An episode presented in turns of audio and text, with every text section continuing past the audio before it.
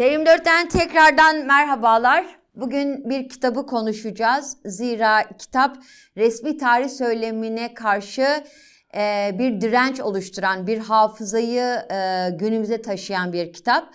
Hatırlayacağınız üzere e, Dersim'in Kayıp e, Kızları kitabını e, yazmışlardı. Ee, yine ardından Kesiş'in Torunları kitabını yazmışlardı ve bir de Vank'ın Çocukları isimli bir belgesel yapmışlardı. Evet, e, ayrıntı yayınlarından çıkan Alevileştirilmiş Ermeniler kitabının yazarı e, Kazım Gündoğan'la konuşacağız.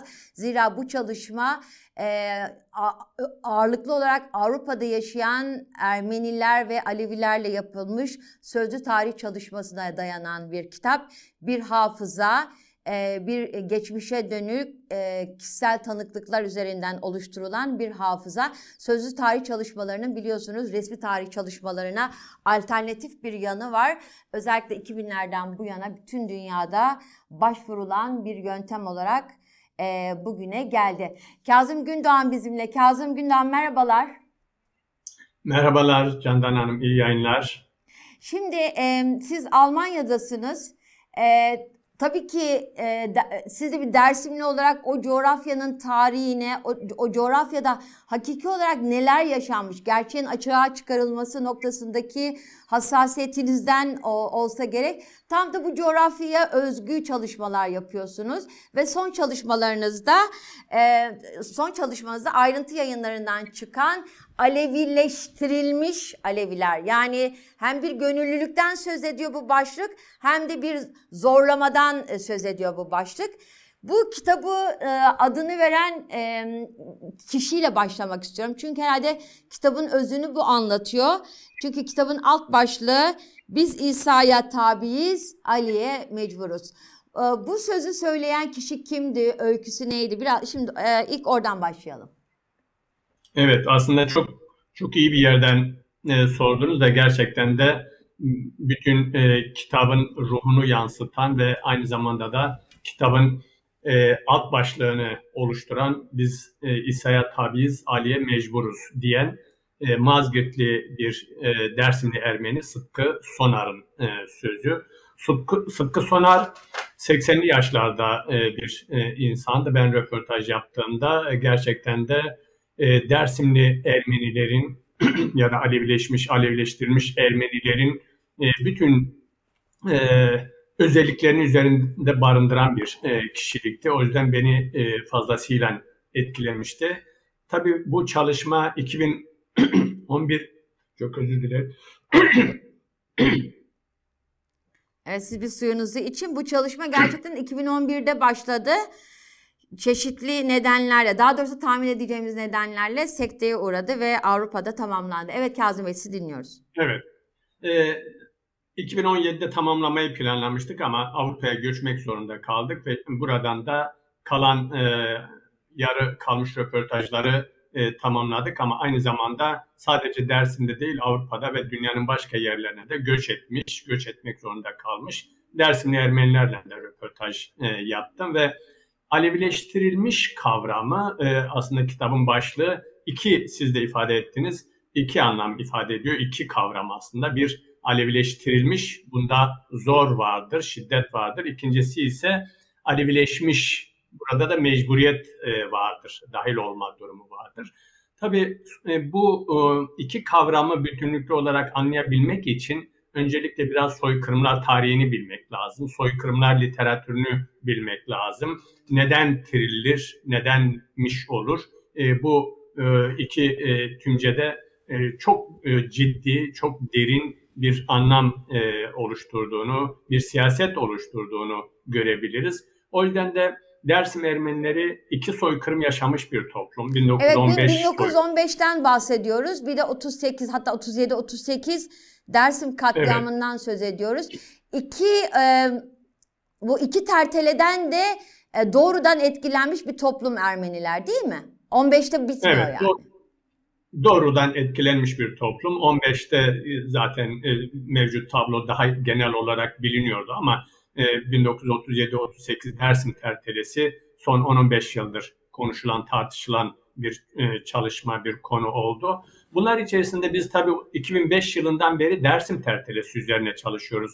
Dersim'in Kayıp Kızlar belgesel filmi, Hayvay Zaman belgesel filmi, siz söylediğiniz Vank'ın Çocukları belgesel filminin yanı sıra Dersim'in Kayıp Kızları kitabı ve Keşin Torunları kitabıyla aynı zamanda Dersim coğrafyasında e, yaşamış bütün halkları, etnik ve inanç kimliklerini, orada neler yaşadıklarını açığa çıkarabilmek için e, çok kapsamlı bir çalışma yaptık. Türkiye'nin 33 ilinde çalıştık ve Dersim'in hemen hemen her bölgesinde, her köyünde e, görüşmeler yaptık ve yaklaşık 600 kişiyle görüşme yaptık. Yani bunların hepsi Ermeni değil tabii ama Dersimli Kızılbaşlar, Kürtler, Alevilerin Dersim tertelesinde yaşadıklarını da belgelemiş olduk bu konuyu çalışıyorken Dersim Ermenilerini çalışmamak büyük bir eksiklik olurdu. Hatta etik olmazdı. Çünkü e, oranın kadim halklarından e, biri Dersimli Ermeniler. Gerek 1894-96 pogromlarında, gerek 15'te, gerekse 37-38'de çok özgün şeyler yaşamışlar. İşte bu kitap aynı zamanda daha önceki çalışmaların bir devamı olmakla birlikte ama bir başka ufuk açıcı bir özelliği var soykırımları sadece devletler yapmaz, toplumlar bir biçimde ona dahil olur. Yani e, Nazi soykırımına baktığımızda Alman toplumunun nasıl dahil olduğunu ya da 1915 e, e, Ermeni tertelesine baktığımızda Türkiye toplumunun Kürdüyle, Türküyle, İslam ve e, e, inanç ve etnik kimlikleri nedeniyle nasıl devletler tarafından kullanıldığını, dahil edildiğini e, görüyoruz. Dersim toplumunun doğrudan şiddette dahil oldukları yönünde çok geniş bir e, şey katılım yok ama e, birkaç aşiretin bazı bölgelerde bu şiddet yanına katıldıklarını e, biliyoruz. Bu belgelenmiş vaziyette hem sözlü tarihte hem de yazılı tarihte. Ama biz bu sürecin daha sonra nasıl devam ettiğini ve sosyal yaşamda, kültürel yaşamda nasıl gerçekleşmiş olduğunu öğrenebilmek için o yaşayanlara sadece mikrofon uzattık Candan Hanım ve Evet kitabınızda doğrudan sadece anlatımlar var. Evet. Evet. Yani, yani sizin cümleleriniz o... neredeyse hiç yok gibi. Tamamen Aynen. anlatımlar var. 72 Ermeni pardon değil mi 74 Ermeni Doğru. yanlış biliyorsun Doğru, dur hem notlarımı alayım 72. 72 Ermeni 12 Alevi ile yapılan sözlü tarih çalışması yaklaşık bir 84 öyküden söz ediyoruz. Şunu sormak istiyorum ben e, Kazım Bey e, hep okuduğumuz ta, tabii ki bu e, tarih anlatısı e, tarihin nasıl yazıldığıyla çok ilgili. Yani e, işte resmi tarihin nasıl yazıldığı ile çok ilgili ya da işte ona alternatif tarih yazımlarının nasıl yazıldığı ile çok ilgili. Yani aslında tarihi, tarihi yazanlar biraz da oluşturuyorlar ya. Bu çok böyle kadim bir tartışmadır. Şuradan yola çık, bu, bu tartışmadan yola çıkarak şunu sormak istiyorum. E, o işte 1915 soykırım yıllarında Alevilerin hep Ermenileri koruduğuna yönelik bir anlatı var. Ama sizin kitabınız e, bunun tam da böyle olmadığını anlatıyor değil mi?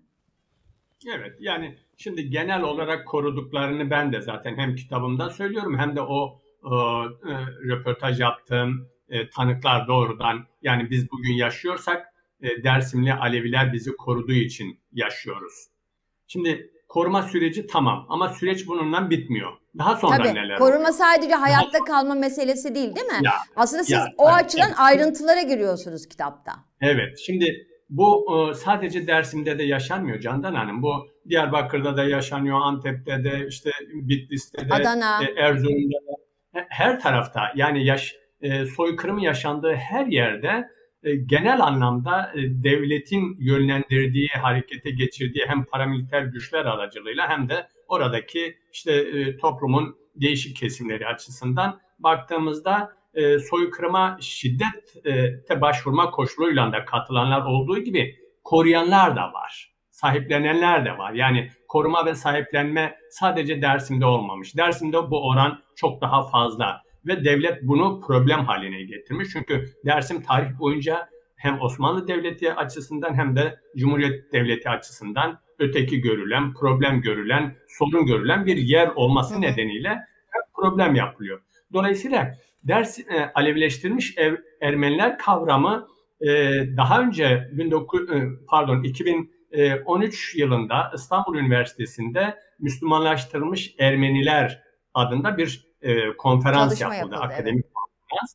Bu Müslümanlaştırılmış Ermeniler konferansında ben ve e, Nezahat, sevgili eşim, Nezahat'le birlikte de Dersimli Ermeniler üzerine bir sunum yapmıştık. Orada gördük ki yani bu İslamlaştırma yani geride kalan toplum e, sağ kalmış e, Ermeni toplumu ya da grupları yaşayabilmek için oradaki etnik ya da inanç baskın olan hangisi ise ona dahil olma mecburiyetindeler. Başka türlü yaşama olanağı yok. Bazıları biz bunu koruduk olarak perdeleyebiliyor. Bazıları da ya burada yaşadılar dokunmadık olarak da söyleyebiliyor. Dolayısıyla bu meseleler böyle özellikle mülkiyet ilişkilerinin çok baskın olduğu, mülkiyet ilişkileri nedeniyle ciddi çatışmaların olduğu, aşiret yapısının daha ciddi ve problemli olduğu toplumlarda ki Cumhuriyet'in ilk yıllarında soykırım hem 15 hem de daha sonraki yıllarda bunlar çok fazlasıyla problemdi. Bu dönem koruyan aşiretler olduğu gibi, topluluklar olduğu gibi e, korumayanlar da var. Biz Dersim meselesini de bu işte soykırımlar literatüründe tartışılan Müslümanlaştırılmış, Kürtleştirilmiş, Türkleştirilmiş kavramını indirgemeci bir biçimde değil ama ortaya çıkararak somut verileriyle Dersim'de de nasıl gerçekleşmiş olduğunu ortaya koymaya çalıştık ve önemli ölçüde de yaklaşık 90 kişiyle röportaj yaptık. Önemli ölçüde de açığa çıktı ve bu öyküler okunduğunda orada bu sürecin nasıl yaşandığı, bizim ya da benim e, tezimden öte nasıl yaşandığını insanlar görmüş olacaklardır. Hı hı. Bir de şunu merak ediyorum ben. Ee, işte kitapta öyküler var. O öyküler tabii ki yani bir bir hafıza. O hafızanın kendisi e, bütünü anlatmak açısından küçük bir parçasını oluşturuyor. O yüzden e, öykülerin çok olması e, genel olarak fotoğrafı görmemiz açısından daha e, anlamlı hale geliyor. Mesela öykülerden bir tanesinde işte 38 sonrası çok e, ciddi anlamda sürgünler yaşanıyor. İşte Bolu'ya sürgünler söz konusu, Antalya'ya sürgünler söz konusu ve Düzce'ye keza yine öyle. Ve o, bir zaman sonra af çıkıyor ve geri dönüyorlar ve o geri dönen Ermenilerin bir kısmı değil mi e, emanet ettikleri e, işte sizin de mülkiyet ilişkisi olarak tarif ettiğiniz şeyi e, bir şekilde geri alamıyorlar. Mesela evet belki bir koruma söz konusu ama e, en azından mülkiyet ilişkileri bağlamında bildiğimiz anlamda herhalde bir haksızlık olmuş diye düşünüyorum. Ya e, onu şöyle ifade ediyorlar. Şimdi tabii e, mülkiyet söz konusu olduğunda Dersim'de sadece Ermenilere yönelik bir e, sert bir e, haksızlık, adaletsizlik yaşanmıyor. Dersim'in güçlü aşiretleri, Bütün... güçsüz aşiretlerin elindeki mülkiyeti de alıyorlar. Onları sürebiliyorlar. Onlar malına, mülküne el koyabiliyorlar. Aşiretler arasındaki çatışmalarda onlarca insan yaşamını yitirebiliyor. Dehşet şeyler var. Bu başka bir çalışma alanı. Ee, sanırım önümüzdeki süreçte bununla ilgili e, çalışma yapan birkaç akademisyen arkadaşım var. Çok önemli veriler çıkacak ortaya. Ama Ermeniler söz konusu olduğunda şöyle bir şey var. Ermeniler köksüz kalıyor Candan Hanım. Bir Ermeni e, e, yaşlı teyze şunu söylemişti. Yani 14-15 yaşında Bolu'dan sürgünde evlendiriliyor bir Aleviyle, bir Sunniyle evlenmesin diye bir Aleviye veriliyor ve e, geri geldiğinde ona şunu sordum. Dedim ki yani e, yaşınız epeyce varmış. Dilinizden hiçbir şey kalmadı mı? İnancınızdan hiçbir ritüel kalmadı mı aklınızda? Ah dedi o dedi. Sürgünden sonra siz Aleviler dedi, Kızılbaşlar geldiniz. Burada kökleriniz vardı. Düzgün babanız vardı, munzur babanız vardı, ziyaretleriniz vardı. Bizim hiçbir şeyimiz kalmamıştı. Ne kilisemiz, ne manastırımız, ne konuşabileceğimiz bir dil konuşabileceğimiz bir kimse. Ben Zazayla, Zazayla mı e, ya da Kırmançla mı dil konuşayım? Ben işte bilmem nerede mi kendi ibadetimi sürdüreyim? O yüzden bizim kökümüzü toptan yok ettiler. Dolayısıyla biz yeniden var olamadık. E, mülklerimize de el koydular. Mülklerimizi aldılar buradaki güçlü aşiretler ve kişiler. Dedi ki biz sahibi olduğumuz toprakların, bir başka Ermeni söyledi bunu, sahibi olduğumuz toprakların marabası olduk. Yani hizmetçisi olduk orada. Daha önce bu topraklar bizimdi. Bu diğer güçlü aşiretler biz döndükten sonra buna el koydular ve bize vermediler. Bakın geride kalan kiliseler, manastırlar hepsi tamam devlet ilk zamanlar bombalıyor ya da işte bunları bir biçimde yakıyor ediyor ama bu kiliselerin, manastırların bütün duvarları yıkılıyor. Taşları. Taşları e, Alevilerin ev yaparken kullandığı malzemeler arasında görüyoruz. Kiliseler yıkılıyor, e, okul, okul yapımında kullanıyor taşları. Dolayısıyla onların yani bu tür baskılar, bu tür e, ekonomik, kültürel, e, sosyal baskıların e, sonrasında da devam ettiğini görüyoruz. Ve Ermeniler burada ne gidip devlete e, şikayet edebiliyorlar ne de sorunlarını anlatabilecekleri bir mekanizma oluyor.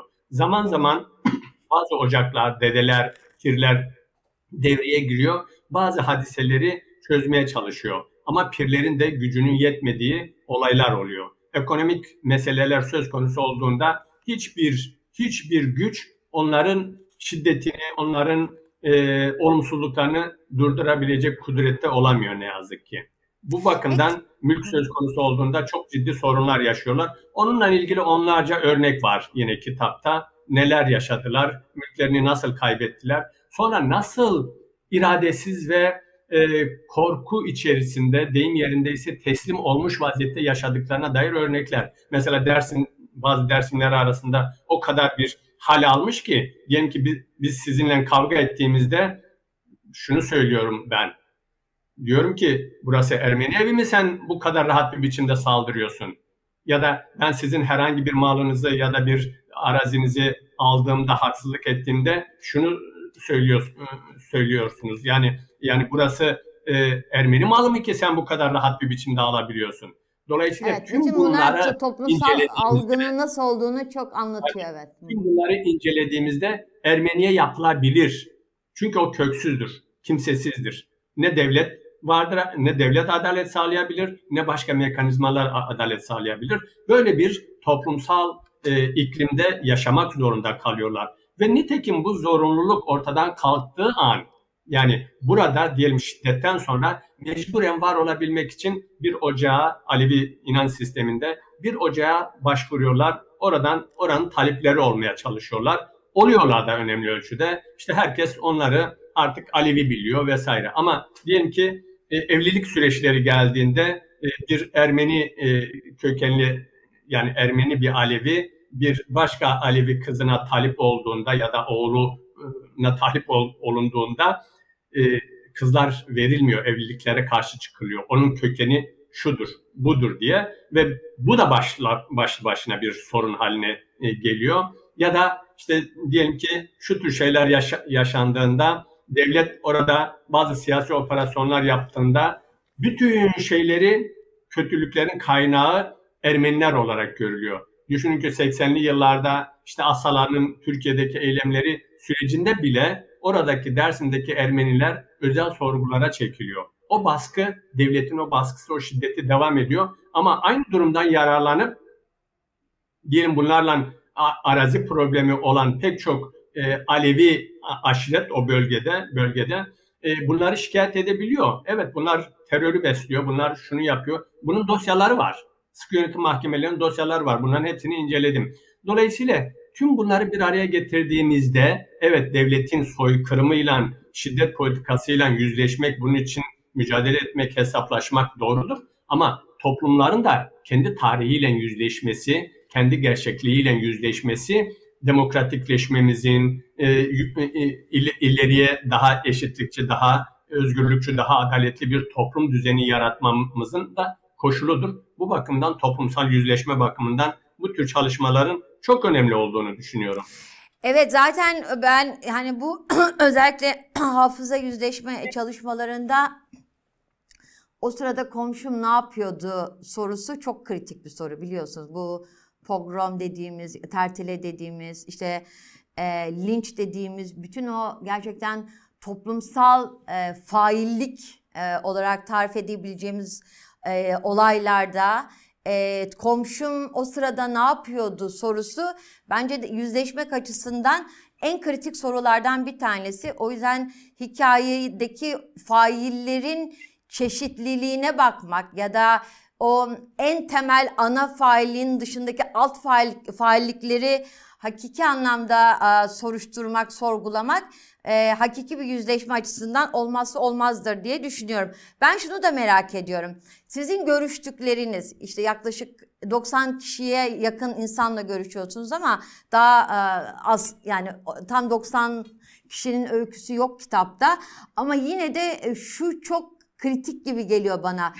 Bugün kendisini hem Alevi hem Ermeni. Çünkü Ermenilik ve Alevilik etnik daha doğrusu inanç ve etnik kimlik birleşimi gibi. Ama aynı zamanda e, Aleviliği yaşamış ama bir zaman sonra e, Hristiyanlığa dönen değil mi? O, o ritüelleri kabul eden, onları yapan e, şeyler de var. E, Ermeniler de var. Nasıl bir kendilerini nasıl tarif ediyorlar şu an? Şu an bütün o e, e, geçen zamanın sonunda. Şimdi tabii e, böyle e, homojen bir e, toplumdan bahsedebilmemiz zaten mümkün değil. Bu katmanlı. Diyelim ki e, 1937-38 tertelesinden sonra sürgüne göndermiş Kütahya, Bolu vesaire geriye dönmüşlerin öyküleri farklı ama oradan İstanbul'a gelmişlerin ya da daha sonraki yıllarda Avrupa'ya gitmişlerin öyküleri farklı. İstanbul'a gelenler şu veya bu biçimde çok hızlı bir biçimde e, kiliseye gidiyorlar, e, Ermeni okullarına başvuruyorlar, çocuklarını orada okutmaya çalışıyorlar ve tamamen yeniden Hristiyan olarak, Hristiyan Ermeni olarak yaşamını sürdürüyor. Ancak Dersim'dekilerin önemli bir kısmı orada Alevi olmaya, e, tabii bu Alevileşme süreci sadece 38'den başlayan bir şey değil. 18. yüzyıl, 19. yüzyıl boyunca da gerçekleşen öyküler var. O yani sadece 15 ve 38 meselesi değil. Dolayısıyla bunlar o mecburiyet ortadan kalktığı zaman Candan Hanım eğer e, diyelim 1960'lı yıllarda e, kırdan kente göç süreci e, yaşandığında e, ya da Avrupa'ya e, göç e, ekonomik nedenlerle göç ya da işçi olarak gittiklerinde ilk yaptıkları şeylerden biri gidip ismini değiştirmek, hafızalarında kalmış babalarından, dedelerinden kalmış dedelerinin e, ya da nenelerinin isimlerini alarak, Ermeni isimlerini alarak vaftiz olmak ve inan Ermeni e, Hristiyan inancına dahil olmak. Ancak Dersim'dekilerde şöyle bir e, görüş oluşturuyorlar. Evet biz Ermeniyiz ama inanç olarak Aleviyiz. Şimdi e, Patrikhane ya da İstanbul Ermenileri buna itiraz ediyor. Bu da çok ciddi bir çelişki olarak yaşanıyor. Yani Dersim'den Ale, Alevileşmiş Ermeniler İstanbul'a geldiklerinde Patrikhane tarafından kolay kabul edilmiyor. Toplum onları kolay içerisine al, almıyor. Onlara Kürt, Alevi ya da işte köylü ya da böyle bir öteki olarak görüyor ve burada da ciddi sıkıntılar yaşıyorlar. Bazılarının geliştirdiği tez şu, evet ben Ermeniyim ama tarihsel süreç içerisinde mecburen Alevi oldum. Şimdi de Alevi inancımdan dönmek istemiyorum. Fransa'da bir e, kişi ile bu yönlü çok derin bir sohbet ettik. Ben diyor Alevi inancımdan dönmek istemiyorum. Bir kere döndüm bir daha dönmek istemiyorum. Ama herkesin beni Ermeni Alevi olarak kabul etmesi lazım. Ermenilik benim etnik kimliğim, Alevilik benim inancım. Nasıl ki bir Türk Alevi olabiliyor, Alevi Türk olabiliyor. Bir Türk Sünni e, Müslüman olabiliyor.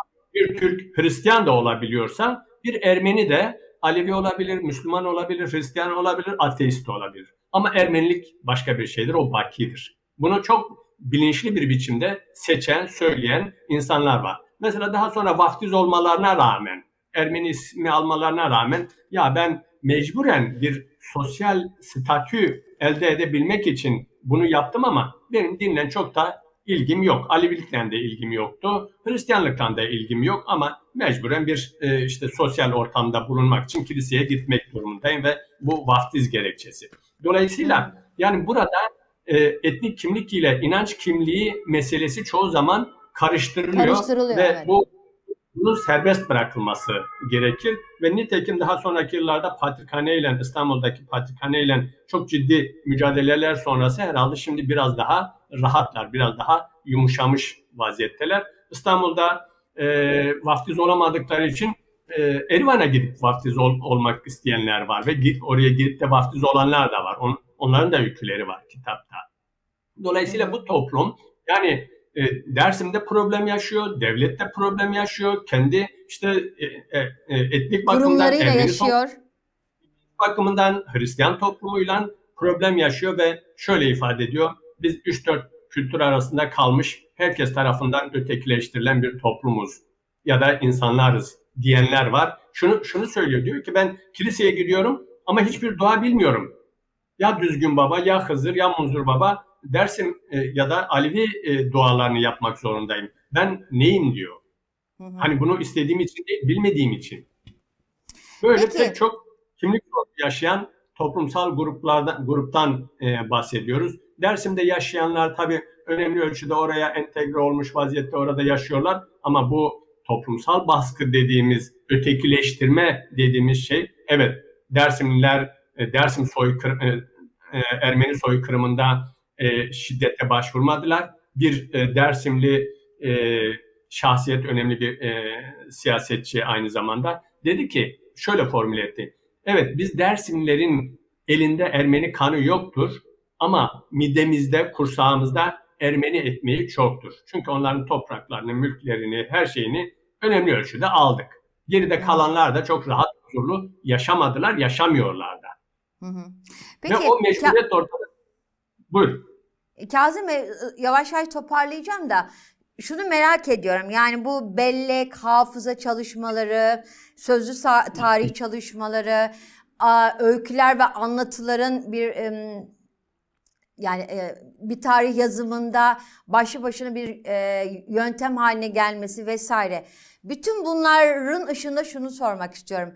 Kaç kuşak geçerse geçsin, hakiki bir kimliksizleştirme, hakiki bir asimilasyon söz konusu oluyor mu ne olursa olsun?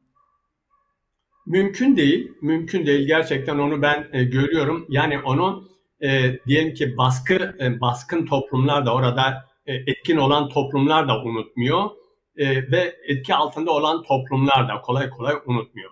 Diyelim ki orada 1700'lü 1800'lü yıllarda e, Ermeni olmuş, şey özür dilerim, Alevi olmuş Ermeni topluluklar var ve oradaki Alevi aşiretlerine dahil olmuşlar.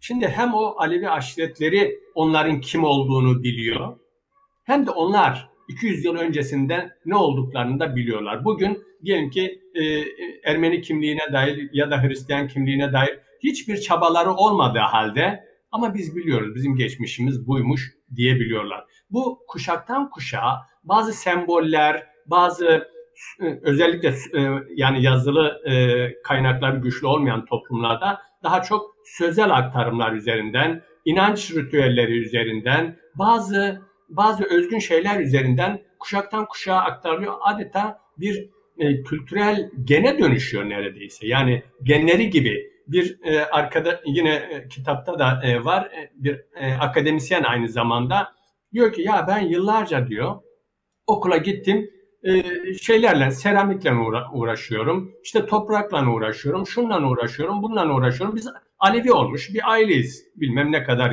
yıl önce sonra diyor bir seramik atölyesi açtım ben işte bu işlerle çanak çömlek işleri yapmaya başladım. Sonra araştırdım ki 1700'lü yıllarda 1800'lerin başında benim dedem Peri'de bir çömlekçi atölyesi varmış. Bu bile yani bu, buna benzer böyle diyelim kültürel ya da ekonomik ya da sanatsal şeyler üzerinden bile e, bazı şeyler hafızada kalabiliyor. Çünkü siz de biliyorsunuz hafızanın pek çok çeşidi var. Yani e, işitsel hafızadan tutalım da görsel hafızaya işte e, du, duygulardan tutalım da pek çok şey var ve bunlar şu veya bu biçimde kalıyor. İşte biz de ben de bu çalışmalarla e, aslında parçalanan soykırımlar, şiddetler, baskılar sonucu, tarihsel adaletsizlikler sonucu yok edilmeye çalışılan insanlığın kültürel, tarihsel, sosyal, ekonomik hafızasını bir parçası olan şu grup ya da bu grup, şu etnik ya da şu inanç grubunun bu parçalanmış hafızasını öyküler üzerinden kayıt altına almak ve yeni bir hafızanın ya da doğru temellerde e, bir hafızanın oluşturulması, hafızanın örülmesi aynı zamanda tarih yazımında da önemli rol oynayacağı düşüncesiyle bu çalışmaları e, yapıyoruz. Ve 2005 yılından beri e, 600 kişiyle röportaj yapmışız biz Candan Hanım. 600 Hı hı. kişi Dersim Dersim ve e, Dersim soykırımını yaşamış. İşte Aleviler, Kürtler, Ermeniler, Hristiyanlar kim yaşamışsa o coğrafyada hepsinin e, öykülerini toplamış vaziyetteyiz ve devasa bir hafıza çıktı. Dolayısıyla bu yazdıklarımız burada 84 kişinin öyküsü var ama bu 84 kişinin öyküsü aslında birkaç kişi, Binlerce. birkaç Evet. daha fazla insanın ya da sayının Hepsi. öyküsünü toparlıyor. Biz özetini çıkardık bunların. Yoksa Evet. hepsini birebir e, yansıtmadık. Evet. Evet evet tabii ki mutlaka editoryal bir süzgeçten geçerek onları aldınız o öyküleri.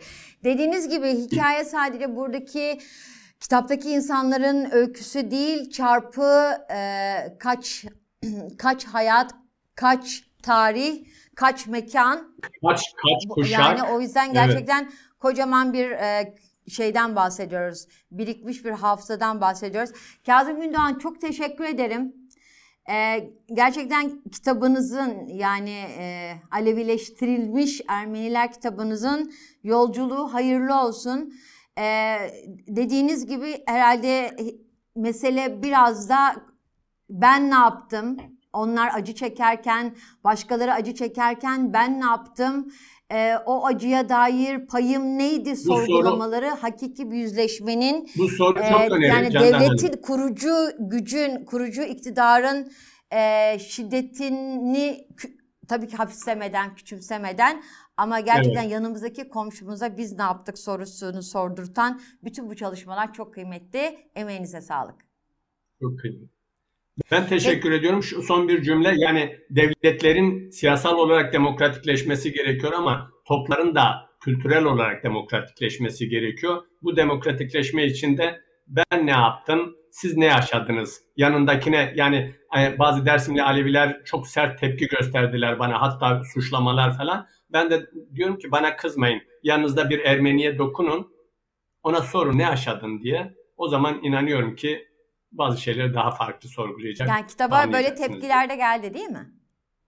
Evet evet kesinlikle. Yani yani sanki biz e, işte Aleviler e, onları e, soykırımdan geçirmişiz. Oysa biz kendimiz soykırımdan geçmişiz. Nasıl olur? Nasıl böyle söylersin diyen böyle e, az sayıda ama e, tepkiler de e, var. Onları da tabii anlıyorum. Soykırımlar yaşamış toplumların e, psikolojisidir.